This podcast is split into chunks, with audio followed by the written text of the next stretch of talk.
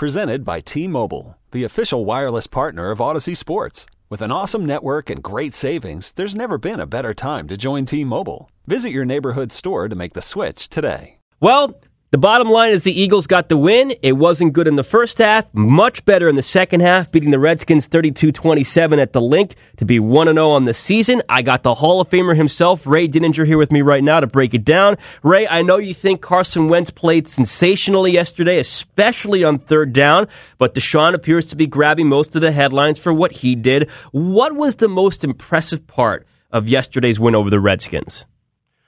Uh, I would say Wentz because there was so much. Sir, there's so many questions being asked about him uh, coming off of last year, uh, a preseason in which he didn't play at all. Uh, how ready would he be? Would he look like the Wentz of two years ago? I mean, all the questions were all. I mean, all the conversation this whole off season and all summer was all about Wentz and where he was and could he get it back to where he was two years ago. And boy, in the second half, did he ever? Uh, I thought that I mean, there were many things you could talk about in this game, and the return of DeSean Jackson and his impact on the offense is certainly a big part of it. But uh, to me, it, I think this season is really going to be dis- determined by the quarterback to a large degree. And so yesterday, I thought his performance in the second half of that game was certainly the most, uh, to me at least, the most encouraging aspect of it. He was 12 for 13 on third downs. All his touchdowns, the three touchdowns, came on third downs. How is he able to be so effective in that part of the game? Well, I thought that was uh, I thought that was really critical because one of the things that really defined him, I thought two years ago when he had what I think we all kind of agree was an MVP season, was that he was the number one third down quarterback in all of football, and by a large margin. Uh, and then last year, I, his performance on third down really slipped, and so on a lot of the conversation, a lot of my pregame conversation was about how is he going to perform on third down? Can he get back to being that guy that's just a dominant third down player? And Yesterday he did. Now I give a lot of credit to the offensive line uh, because he needed some time to throw those deep balls to DeSean Jackson. Uh, but I thought he looked for a guy that didn't play at all in the preseason. Once he got in into the flow of the game, and I definitely think there was some rust in the first half. Um, he was not sharp. The offense as a whole was not sharp. The defense wasn't sharp. I mean, they showed the effects of not having played in the preseason. But once they got through that, once they got into the second half, and they got possession of the opening kickoff and drove down the field. They were in full control of the game, and that's when you saw Wentz in third down just playing with great confidence, moving around in the pocket, seeing the field, and throwing the deep ball as well as I've ever seen him throw it. Yeah, I thought that that was the numbers that I broke down on the post game show with mm-hmm. Michael. As I said, look at these third down numbers: twelve for thirteen. He missed the first one. His very first third down attempt, he threw overthrew Agholor. Then he hit the next 12 in a row for, as you said, 193 yards, three touchdowns, an average of almost 15 yards per attempt on third down. So it's perfect 158.3 score on the key down in football. So, I mean, you can't ask a quarterback to play any better than that. No, certainly not. Um, what was the turning point or moment of the game, play or, or moment of the game that you think was the turning point for the Eagles that allowed them to get that rust off, get in that rhythm, and get Wentz going, especially on that third down situation? Uh, I kind of uh, let me see. Uh, I I really thought in the second half when they got when they got the they took the opening kickoff of the second half, uh, and they just drove it down the field, uh, 12 plays, 75 yards, and uh, the, uh, the the touchdown pass that went through, not the one to Jackson, but the first one to Jeffery, where he sort of roll, rolls out of the pocket, gets away from the pressure, uh, and throws that dart into the end zone. Uh, right between a couple of defenders and sticks it right in Alshon Jeffery's stomach on the run. Um, to me, that was the play that, that that signals okay, he's back. I mean, that was the the rainbows to to DeSean were were great throws, and it was great to see DeSean back playing here in Philadelphia. But the one that to me was the one that that said, yeah, this is this is the Carson Wentz we remember. Was that play? Was showing his mobility, showing his calm, uh, keeping his eyes down the field, looking for the receiver, not looking to run and then throwing a ball into real tight quarters like that and making the catch. Yeah, that was the play when even though the Eagles were still behind at that time, 20 to 14, mm-hmm. I felt that, that that was the point where they, I thought they really seized control of the game.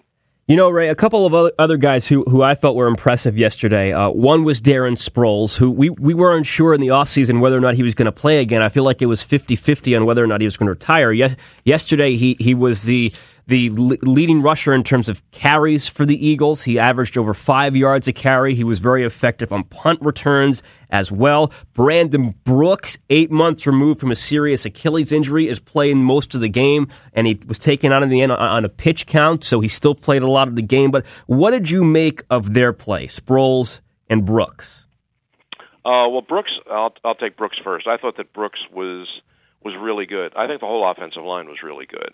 Uh, but the fact that he came back and played and played as as, as well as he played uh, is remarkable to me. I mean, I know the whole off season he was talking about he was going to be ready for Week One, and certainly he was working really aggressively on his rehab. And I, you know, but the whole time I kept thinking, you know, I know he's making great progress, uh, but I don't think there's any way that he's going to be ready coming off an Achilles injury in January. He's going to be ready to start Week One. I just thought that that was a stretch. Well, good for him. I mean, he, he managed to get back on the field and not just be back on the field, but I thought play at a very high level. So that was that was a remarkable feat in its in and of itself. But I thought that Sproles, I, I don't think anybody, certainly I didn't expect him to have that big of a role in Week One. Uh, I, I thought more likely than not he was probably not going to play anymore after last season. Uh, he's had two years in a row where he's been injured. He's 36 years old. That's pretty advanced age for a running back. I kind of thought he was going to walk away. When he came back, I was okay. Let's see what he can do. You know, let's see let's see what kind of a role Doug has in mind, uh, and let's see if Sproles is ready to accept it. I really thought he was going to be mostly a punt returner this year. I certainly didn't think Week One he was going to come out and and be your leading rusher. Uh, but uh, it's great to have him back and have him look as good as he looks because even though Jordan Howard and Miles Sanders, I think over the course of the year are going to carry most of the load at the running back position, and I think do it very effectively it's a great it's it's a great option to have Sproles there to be a third down receiver, to be a change up kind of guy, and your lead punt returner. I think he's going to come back and for a team that has a lot of really good offensive weapons, I think have, adding Sproles there is is going to be one more piece that it's going to be very useful over the course of this season. Yeah, definitely a very positive aspect of the team. You know, Ray, last week we talked about in terms of the Redskins offensively how they didn't have much talent on that side of the ball, yet of course they scored uh, 20 first half points. You know, they were up 17 to nothing. Well, uh, their rookie wide receiver was was torching the Eagles, and in fact, he was still getting by him in the second half. But uh, Keenum misfired on one of those throws. Uh, how surprised were you about the play of the Eagles' defense, especially early? Um, I was. I really didn't to me, the Redskins still, even after seeing them and seeing the first half, and they put up 20 points in the first half, put up almost 300 yards in the first half. I still look at the Redskins as a team that doesn't have, don't have many playmakers on offense. They they really don't. Uh, and I, I think they're a team that, if I looked at them on paper, to me they're a team that has a a pretty good, certainly respectable defense that will keep I think keep them in most games. I just don't think they have enough firepower to win those games. The first half of this game was a complete opposite of that. I mean, the, the offense. I mean, they scored on their first three possessions. They collect on their first three third downs. Case Keenum is hitting big plays in the passing game. Uh, I, I was ver- I was very surprised. Now I think a lot of it had to do with the Eagles' defense, which just seemed they just seemed a step behind the whole first half. They just seemed sluggish. Uh, they were out of position a lot, a lot of missed tackles, just general sloppiness, which maybe is a reflection of the fact that they didn't play enough in the preseason. I mean, I could you could say that across the board for the offense and the defense both. They, I mean, the uh, what we had talked about that that quote unquote rust factor uh, coming off the preseason, I think was right there. I mean, was fully in evidence in the first half of that game on both sides of the ball. Um, but I, I still look at the Redskins as a team that are kind of in transition. Uh, I think Keenum is just playing early in the season. I think they're just waiting to hand it off to the first round draft pick, Dwayne Haskins. I think he's going to be their quarterback. Probably maybe by the next time the Eagles face the Redskins, I'm guessing that Haskins will probably be the quarterback.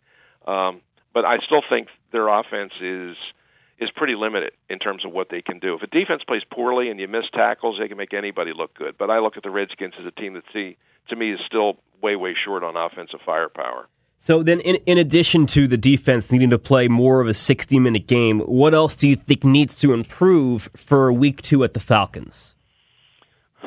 Um, fast start. I, I think that that's. I don't know quite how to uh, interpret what happened yesterday. I'm I'm going to lean towards the side of saying this is a team that looked like it didn't get the first team offense. It didn't look like it got enough work in the preseason. And once they hit their stride, boy, they hit their stride. Mm-hmm. Um, but I hope that this is not a recurrence of the pattern that we saw all of last season, which was this being a very slow starting offensive team. You know, two years ago when they went to the Super Bowl and won the Super Bowl, they were a team that always jumped out front, that always scored on their first possession, always played from the lead. You know, they were the number two first quarter scoring team in all of football. And last year they reverted completely the other way, and they they were they're actually a slow starting offensive team, and that's a tough way to play in the NFL because you usually find yourself in a position where you're playing uphill. Um, yesterday, I don't know quite how to interpret it. Was it just a function of not having enough preseason work, or was it? Are we seeing a recurrence of the pattern of last year, where this is going to be a slow starting team? That to me is a little bit of a concern. I think it's something they really need to address uh, coming into this week's game because Sunday night in Atlanta is not going to be easy. I mean, the Falcons lost a, lost a game and didn't play very well in Minnesota, and this you're coming back to their place for their home opener in a primetime game, and you know the Atlanta Falcons don't want to fall 0 and 2. They don't want to start the season that way. So you're going to walk into a situation you're going to be playing even in week 2, a pretty desperate team and a lively full house, and you better be ready to play and you better be ready to play right from the first possession. So that's the one concern is is this team going to be able to get back to what it was two years ago in terms of being a team that's going to set the pace offensively right from the first possession. Certainly something to look out for. Ray, pleasure as always. I always appreciate the time. Look forward to our chat on Friday. I look forward to it too, David. Talk to you then. Thanks, Ray. Hall of Famer Ray Didinger of WIP and NBC Sports Philadelphia. This episode is brought to you by Progressive Insurance. Whether you love true crime or comedy, celebrity interviews or news, you call the shots on what's in your podcast queue. And guess what?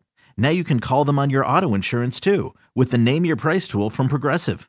It works just the way it sounds. You tell Progressive how much you want to pay for car insurance, and they'll show you coverage options that fit your budget. Get your quote today at progressive.com to join the over 28 million drivers who trust Progressive. Progressive Casualty Insurance Company and Affiliates. Price and coverage match limited by state law.